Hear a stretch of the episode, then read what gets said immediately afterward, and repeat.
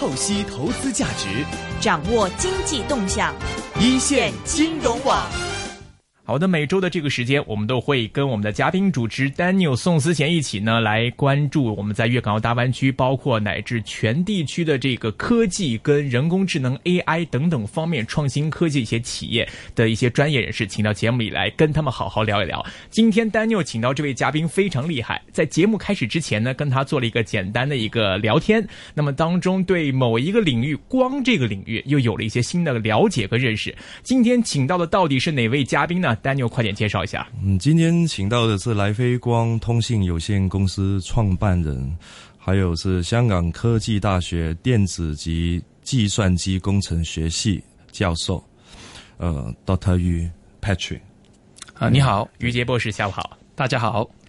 今天呢，我们首先是要说光的这个东西，因为其实我们之前聊过很多啦，在各行各业里面，在地产方面啦，或者是通过一些医学啊，或者是通过一些这个销售的一些这个零售机等方面，他们其实对于这个科技发展在他们自身行业中的应用，是给了我们做出一个诶新的了解跟展望。但其实说到光这一块儿，他可能就觉得说，光无非都是我们看电视啊，或者是用我们的眼睛来接收到讯息。但其实我们单纯的说光，像您是做无线光的，其实这一块到底跟我们平时了解的会有什么不同？它的行业性到底有怎么样的玄机呢？嗯，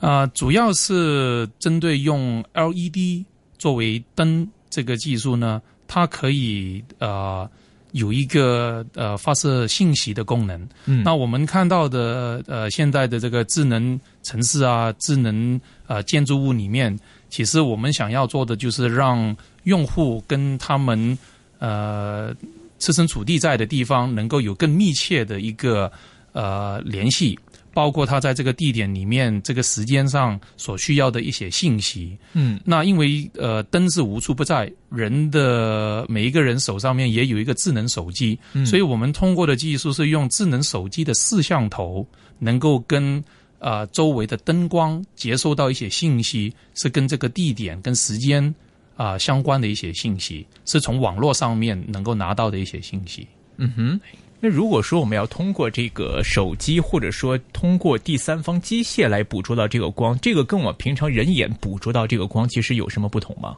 啊，最大的分别是人眼能够看到的灯光的呃闪烁呃是有限的，就是说，当这个灯光它的闪烁的速度超过了一百个赫兹以上，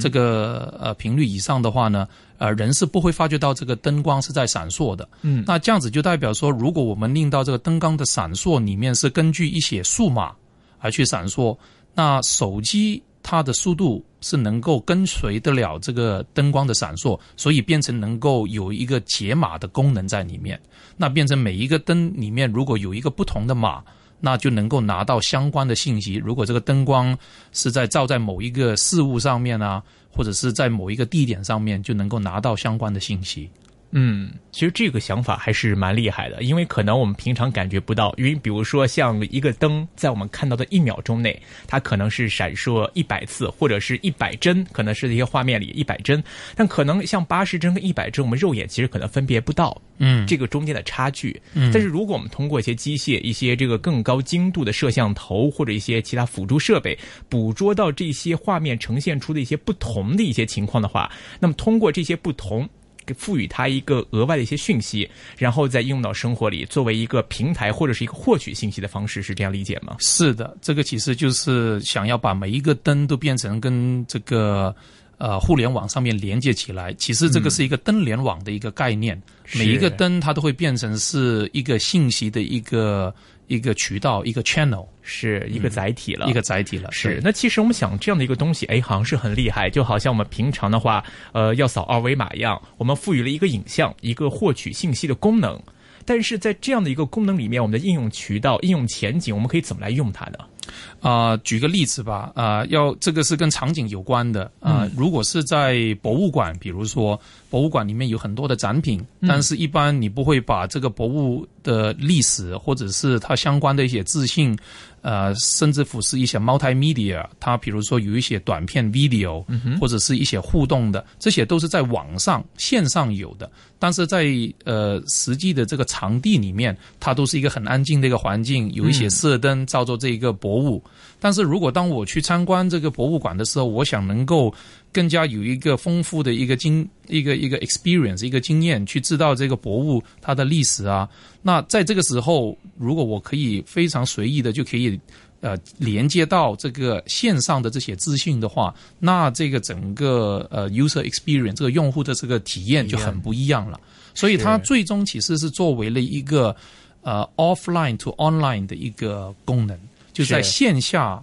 到线上，因为线上其实有很多的资讯，multimedia 的都是跟线下的这个啊是相连的。是这个就好像是我不知道大家有没有经历过，比如说我们去国外或者包括国内都会有的一些非常大的一些博物馆，那他们都会有一些这个随身的一些解读的一些呃讲解的一些装置。那可能我人拿着这个装置走到一个展品前，那么互相有讯号对接之后，那么这个解说器就会自动来跟你解说，哎，这个地方的展品它有什么的讯息、背景情况跟你介绍。那么可能这样的一个渠道仅仅是停留在声学方面，我们只仅仅是通过声音来获取这些方面展品的讯息。那如果通过您所说的无线光的这样一个技术，通过我们对它的这个屏幕中提供的一个渠道来获取信息的话，可能不仅仅是声音，包括视像方面。影像方面都可以获得了，是的，非常正确。因为其实我们每一个人身边最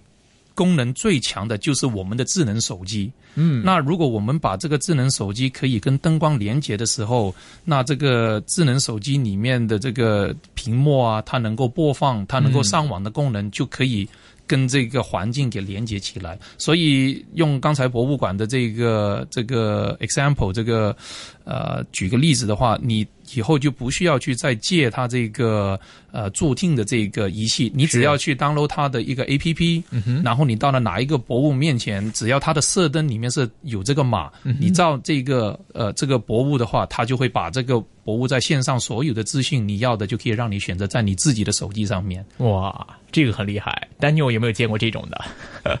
我我当然有看过他他们的技术，有看过这样技术。其实这个技术蛮厉害的地方就是光嘛，无处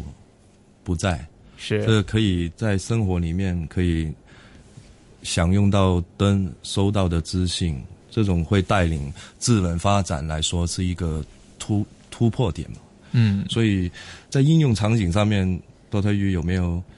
啊，刚才有提到的，就是说，呃，一个自信的一个方式，就比如在博物馆啊，或者是在展厅里面，因为他们最终的目的是要把一些信息，关于产品也好，或者是展品也好，去给这个用户。另外的就是，呃，在呃线下可以到线上去做一些购物的啊动作。现在大家可能也知道，像。呃，Amazon 也好，或者是阿里巴巴也好，他们都有在推这种呃无人商店的这种概念。对啊，现在很多呢，也就是呃呃依赖这个摄像头啊，作为这个呃观察这个用户在店里面拿了什么样的产品，然后把它给记录下来。那这个可能对私隐。会有一定的这个，因为摄像头不断的在照做，这是个另外一种方式呢，就是用 QR code 啊，让这个呃这个呃消费者自己去扫这个码，然后去买一些信息。我们的想法就是说，就是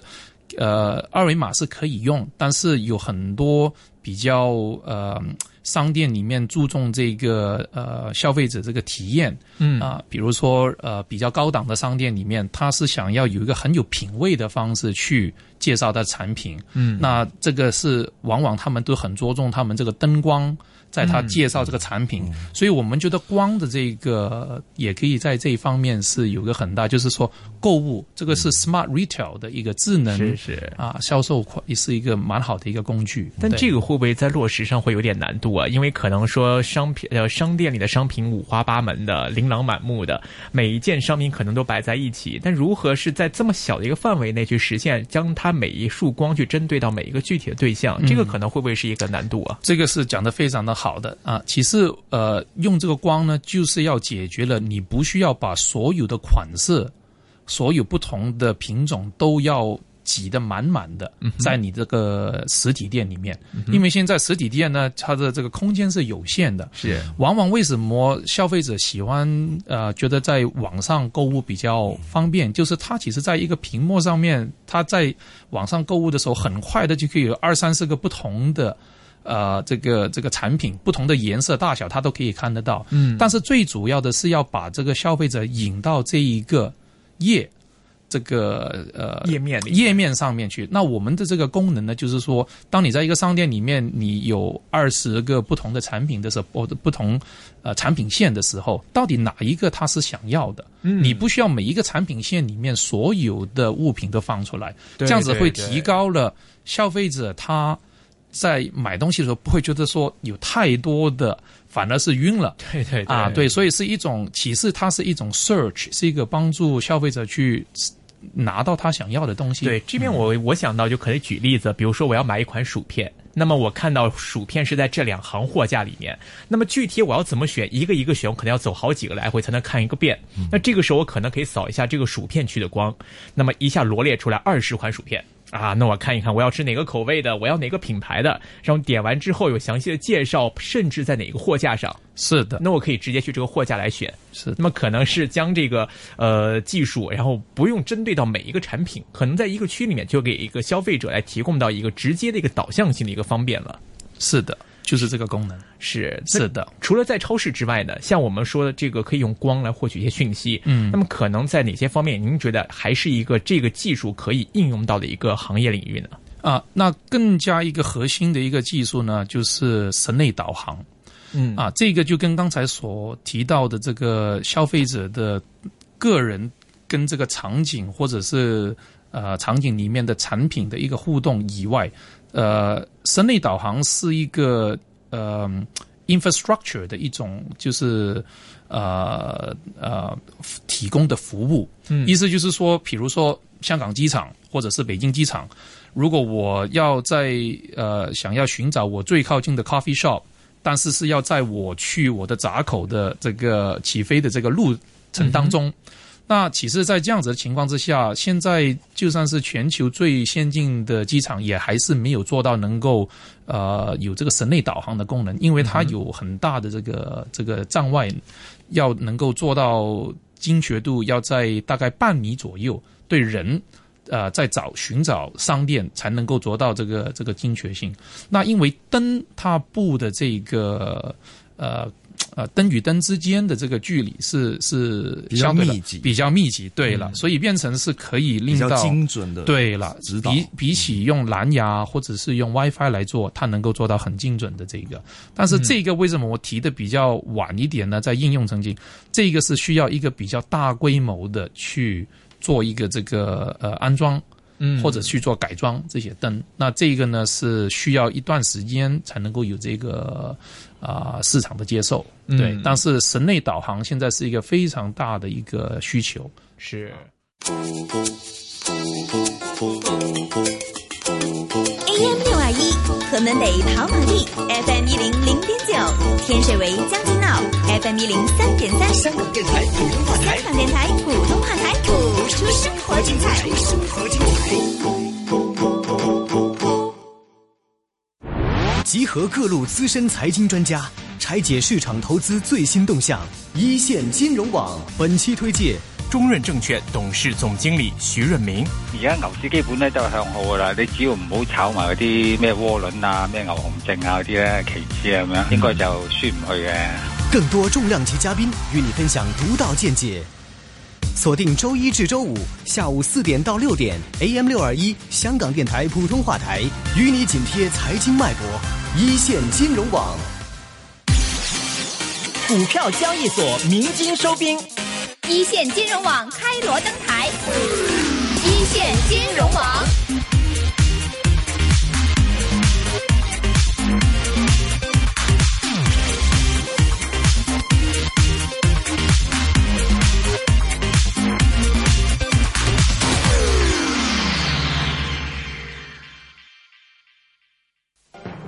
透析投资价值，掌握经济动向，一线金融網。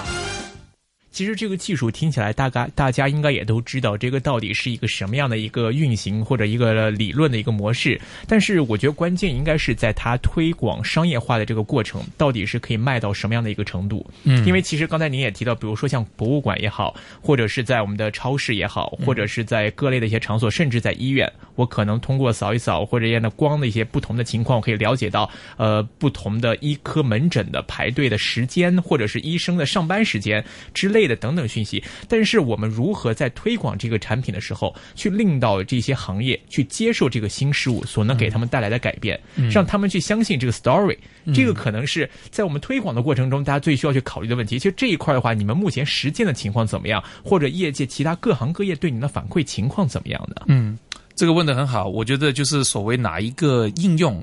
的场景是能够先落地。嗯，那刚才提到比较呃先接的比较呃大规模的，就是像神内导航这种，因为它是要整个场景都要布，那也就是说它需要的灯的数目是比较大。嗯但是如果回到我们刚才用的第一个呃这个例子的时候，像博物馆，我可以甚至乎只是说呃博物馆里面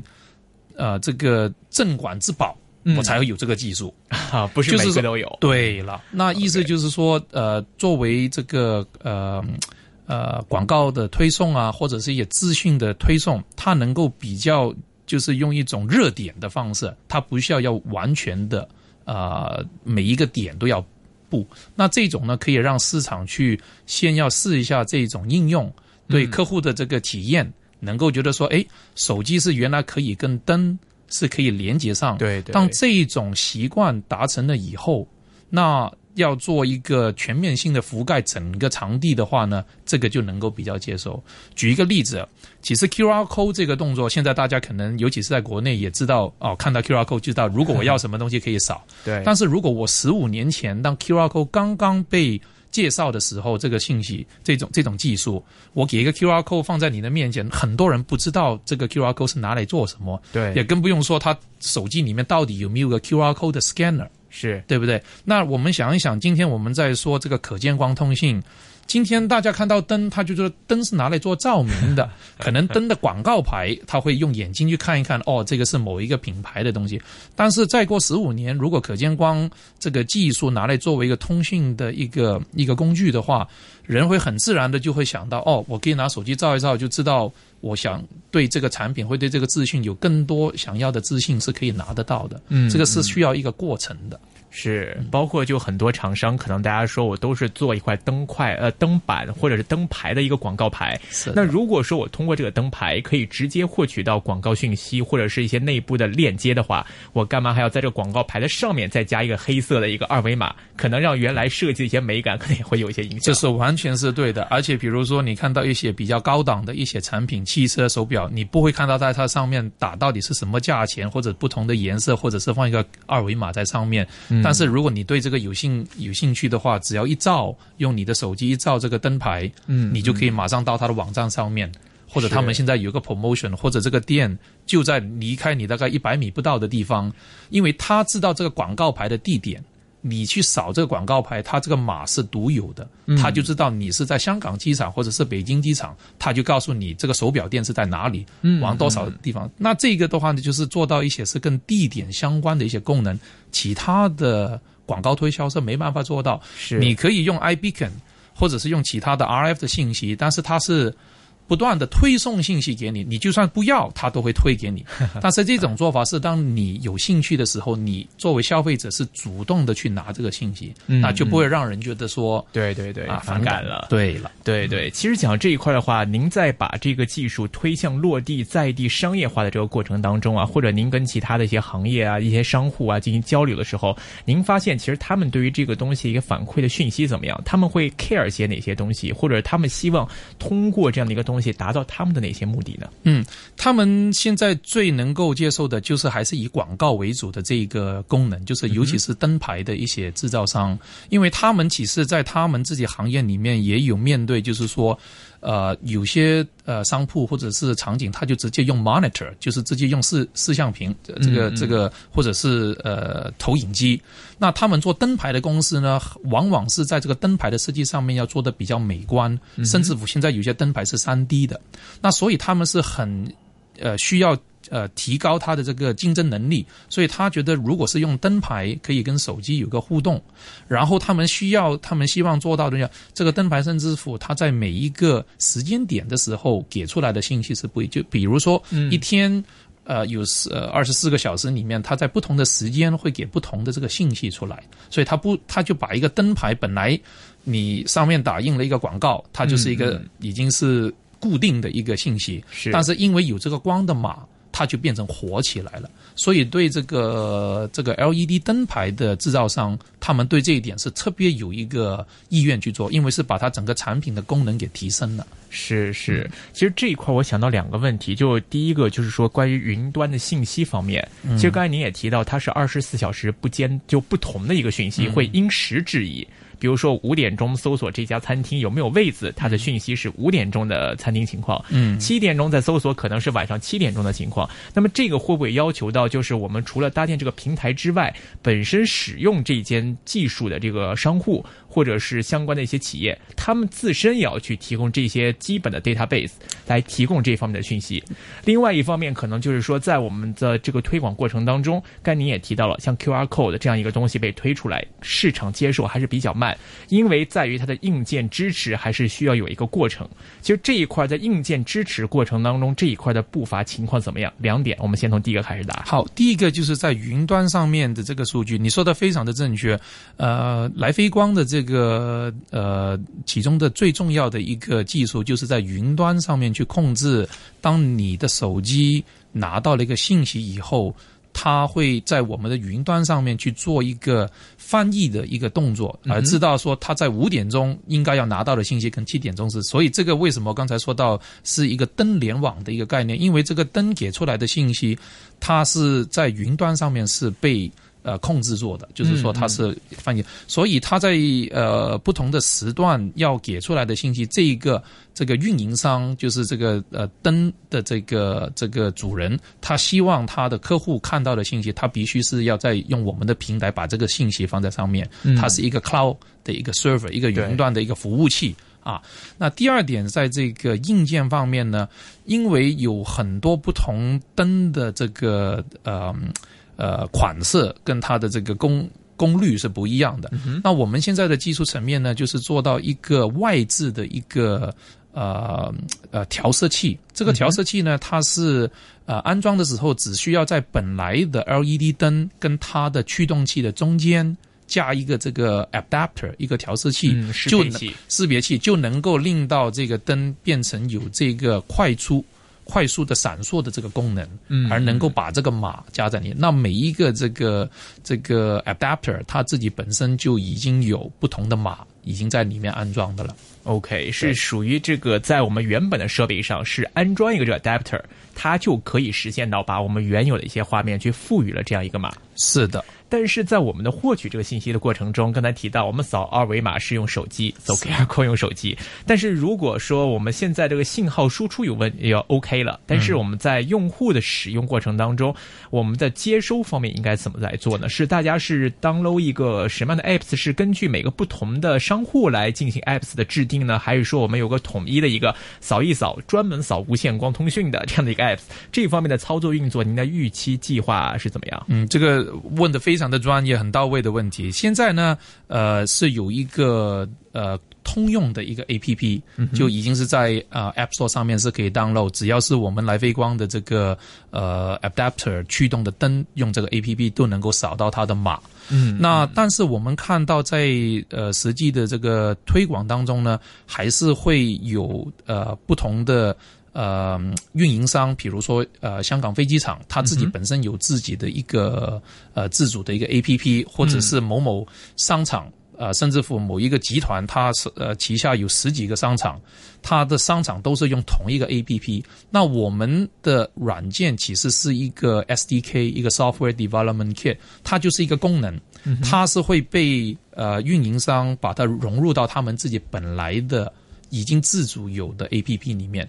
举一个例子，用 Q R code 来到做一个例子，例子，不同的 App 里面都有一个自己的一个 Q R code 的一个 scanner，对对，你就把这个概念这样子，这个你也可以去 download 一个 App，它整个 App 就是一个 scanner。嗯哼，对不对？但是其实像微信也好，或者不同的软呃不同的 A P P，它里面都有一个 QR code 的 scanner。对。我们提供的就是一个扫灯的一个功能，所以它是可以被 integrate 被呃呃呃，你本来一个一个运营商已经自主有的这个 A P P 啊、把它给包含在里面，或者是我们也有个公用的都有。是，呃，刚才我又想到一个问题，就是现在我们来看 QR code 呢，它已经是标准，已经是标准化了。嗯就说所有公司不管你怎么样，QR code 只是作为一个产品摆在这儿。我无论是哪家公司发明的 QR code，自己制作 QR code 是可以通过所有的 scanner 来 scan 的。但是刚才我看您提到，您说到你们公司出呃出品的，或者说你们推出这个 adapter 制作的这个信号，是只有说呃你们公司的这个 apps 可以读出来。现在是这个样子。对，所以后来呃，您将来预期这个行业发展，我觉得可能还是会有可能会出现新的一些公司一起加入进来竞争。那在这个行业里面，其实您看会是怎么样的一个发展？是每家公司我用自己的一个 signal 出来，一个信号出来，还是说，哎，可能大家统一整合之后制定一个共同的标准？无论你是采用哪家的机器，哪家的 ad adapter，可能产出的信号是可以统一被大家一起来 scan 的呢？啊、我相信是要后者的这个情况，就是说要统一。而呃，在美国有一个呃叫做 I Triple E 的一个一个呃功能组啊、这个就是呃他们有这个，比如说像 WiFi 这个 standard。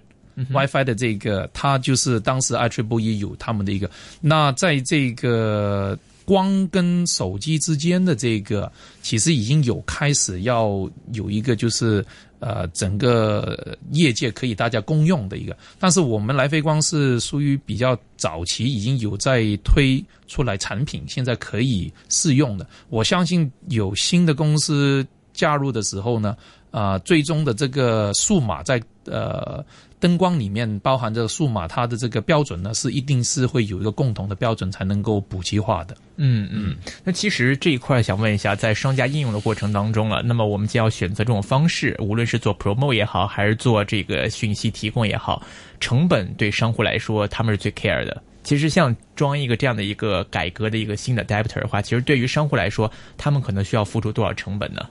这个要呃依据他这个想要改的灯的数目，还有就是说这个客户的呃用的这个频率，呃，其实这个概念有点像手机的概念，就是说你如果是以一个服务收费的形式，而这个硬件其实它只是一个作为一个呃安装了之后三年四年都是拿来作为一个呃信息的一个发射，只是当用户消费者每一次用的时候才会有这个收费的。比如说我刚才提到在博物馆的这种场景里面，那灯其实是呃一次性的一个安装。那至于这个呃实际的收入是在每一次有这个信息被呃消费者拿到的时候，他才会就是呃有这个服务的这个这个费用产生。嗯嗯所以我们呃觉得说这个硬件的这个费用呢，这个额外的这个成本呢，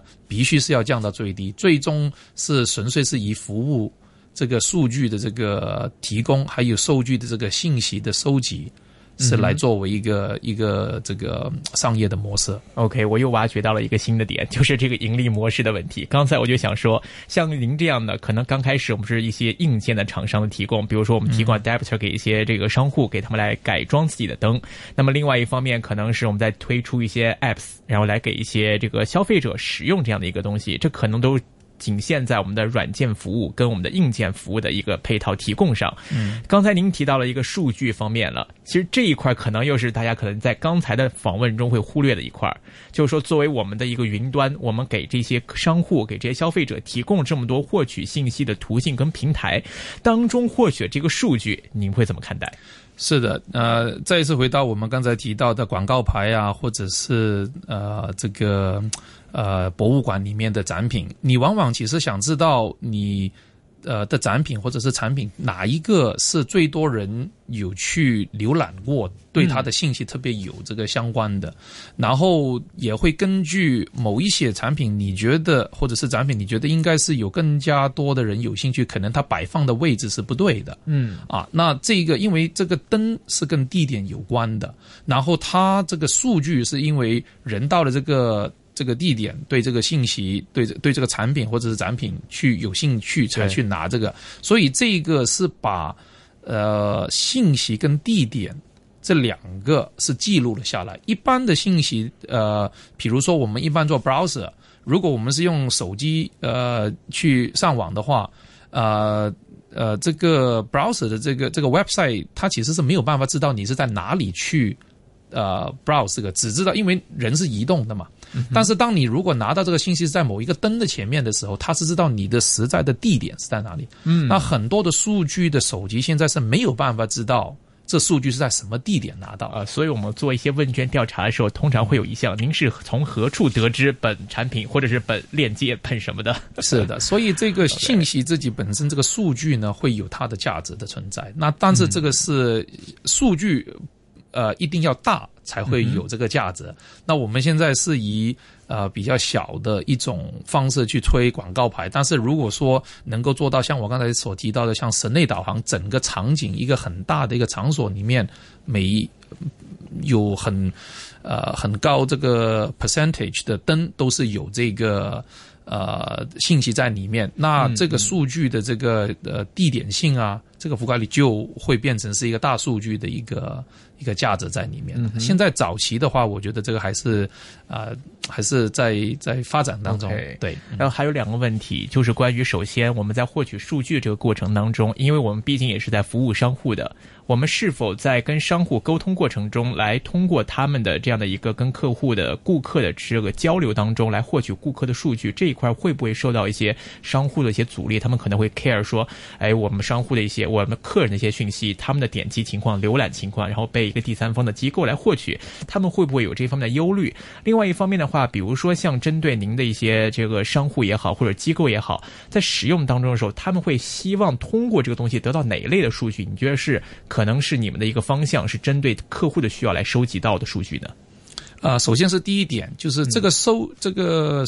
呃手集到的数据呢，肯定是运营商的数据，因为这个是它的灯所以变成说我们只是提供一个平台，让他去这个收集这个数据。OK，所以我们是提供一个工具，我们呃，这个其实是我们这个平台的这个这个灯联网这个概念的一个一个一个最大的一个 value，一个一个价值给这个运营商。为什么他会愿意装这种灯？是让他有能力去收集这个信息，而不是说在他的商铺里面去装这个摄像头，把所有经过的人的照脸都照下来。嗯 OK，这是一个一个一个比喻。OK，呃，第二点，你刚才提到的，就是说他们对哪一种的信息会比较有这个？我们其实有跟呃，举一个例子，有跟呃呃商场的运营商嗯去讨论过这个，他们其实是希望能够把商场变成的是一个。呃，活的一个场景，可能大家也记得以前有呃有一阵子这个 Pokemon 就是去抓鬼的这个，那很多时候在香港呃夏天很热嘛，那有时候就发觉到很多的这个消费者其实是在商场里面呢，他只是在乘凉啊，就是 enjoy 这个 这个这个冷气，但是是在玩这个抓鬼的这个游戏。那如果说这个抓鬼的游戏是这个商商场的这个呃运营商自己去推这个游戏，是根据这个灯光在不同的地方，你可以玩到一个互动的游戏。那其实你可以在这个方面提供了一个吸引人来。第二是什么呢？就是他们提到，就是说商场里面往往有一些地方是他希望人流会去，嗯但是人流去不到。嗯哼那通过他呃呃消费者在他这个店里面的这个 heat map，就是他对这个灯的互动，因为他想玩游戏或者是拿一些推广的一些呃这个这个证券啊，或者是赠品啊，那就知道哪一些点是最多人扫这个灯，他就可以根据这个去把这个商店的安排。可以去根据把它均匀化，他最想做到的是要把这个人流给平均化。对对啊，均均匀化。对，简单的例子，比如说一个商场我摆五个灯，如果你可以同时找到这五盏灯，并且扫去 scan 它的话，可能送你一个八折优惠券、九折优惠券。那么可以通过这个参与的一些用户的一些情况，看哪个灯扫最多，哪个灯可能是最少被发现的，来判断这个消费者在整个商场布局中活动的一个轨迹，然后可以作为他们的一个参考。啊，这个确实很厉害啊。但是讲回到又数据方面，嗯，其实刚才您也提到，我们是一个这个平台的提供者，一个软件硬件的提供者。嗯，但我们当时可以，当我们可以把这些数据提供给客户的时候，帮助客户获取到这些数据的时候，自身想过有没有想过角色可能会发生转变？比如说，我们可能去做一些数据的分析，或者是针对这些数据再来一个二次的一些商业化的发展，有没有这方面的想法？是的，现在我们的呃做法主要就是把数据给我们的客户。那如果客户有需求说要我们做一些帮他们做一些分析，我们会找第三方的合作伙伴去做这个。啊，所以呃，会不会说在来飞光呃通信自主有一个这个数据分析的这个团？我觉得当这个需求是真。到了呃增强到某一个程度的时候，我觉得是是绝对是可以考虑的方向来的。嗯，对，OK。但是现在不是我们最核心的这个 这个技术，在这个数据分析的第一步的话，可能还是要把这个线下的路给铺好、铺多、铺全，然后伴随着越来越多的这个数据来，可能再会这方面的话业务倒是再看发展了。是的，OK，好的。那么今天时间关系，我们非常高兴是请到了来飞光通讯有限公司的创办人于杰博士，同时呢也是我们香港。科技大学电子及计算机工程学系的教授，做客到我们一线来，跟各位好好的来聊一聊这个无线光通讯技术当中的一些玄机和它的这个商业化运作发展方向了。非常欢迎的光临跟分享，谢谢，谢谢，谢谢，好，拜拜。股票交易所鸣金收兵，一线金融网开锣登台，一线金融网。